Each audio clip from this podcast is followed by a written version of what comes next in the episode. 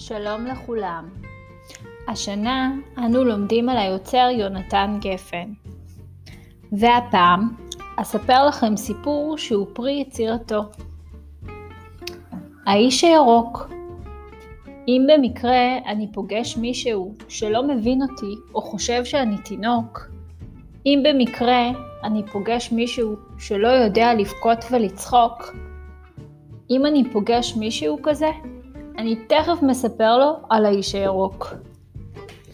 היו היה פעם בעיר ירוקה, גר לו איש אחד, איש ירוק. האיש הירוק גר בבית ירוק, עם דלת ירוקה וחלונות ירוקים. הייתה לו אישה ירוקה ושני ילדים ירוקים, ובלילות הוא היה ישן במיטה הירוקה שלו, וחולם חלומות ירוקים. יום אחד קם האיש הירוק בבוקר ירוק, נעל נעליים ירוקות, לבש חולצה ירוקה ומכנסיים ירוקים. על ראשו חבש כובע ירוק ויצא החוצה.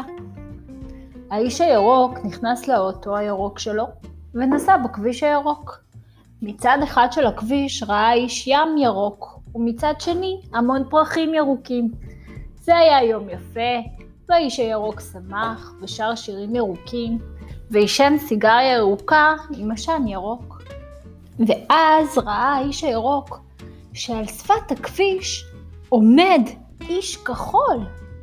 האיש הירוק עצר את האוטו הירוק שלו ושאל את האיש הכחול, היי, hey, איש כחול, מה אתה עושה פה? אני? אמר האיש הכחול. אני מסיפור אחר.